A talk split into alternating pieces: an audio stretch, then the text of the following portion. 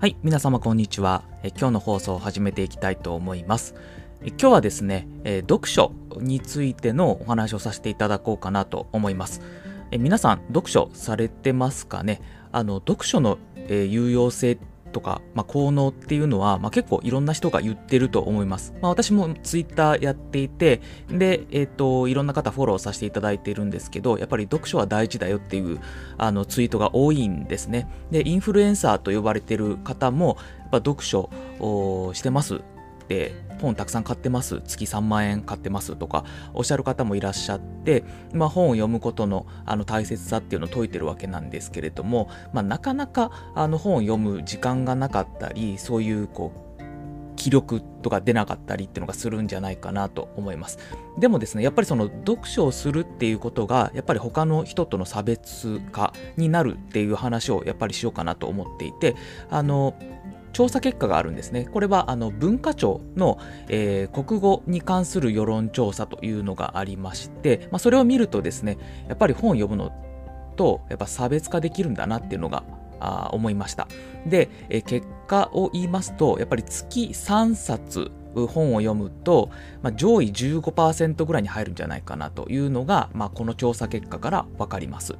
で、えー、それはなぜそういうことが言えるかっていうと、まあ、その国語に関する世論調査っていうところを見るとですね、あの質問項目として、1ヶ月に大体何冊ぐらい本を読むかっていう項目があるんですね。で、これ、あの直近の調査が平成30年の調査で、で毎あの5年ごとにあの実施されているものになるんですけれども、これ、どれぐらいだと思いますか ?1 ヶ月に大体何冊ぐらい本を読むかということで、でこれ、えー、結果はですね、えー、47.3%の方が、えー、1ヶ月に1冊も本を読まないと。1冊も本を読まない方が47%いると。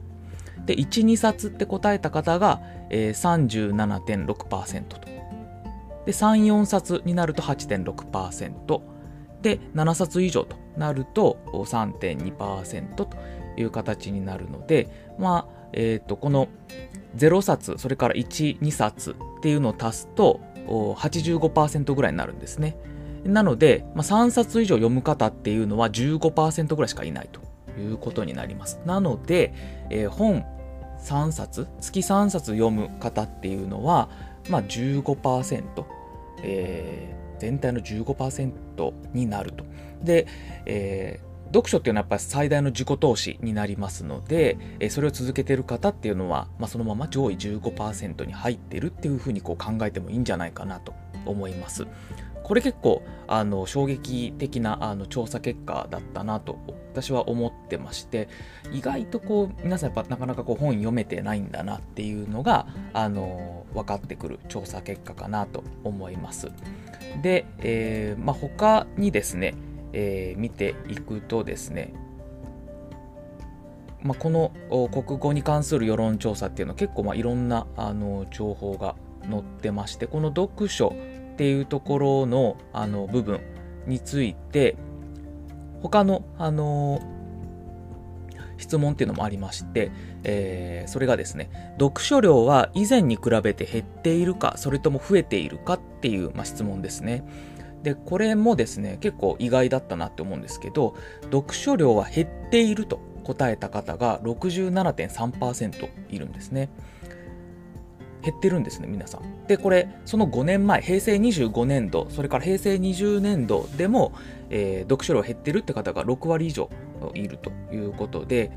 なかなかこう、あのー、ずっと減ってるって形になるんですね。やっぱ大人になるとこう本をなかなか読めないっていうのが、あの今回の、あの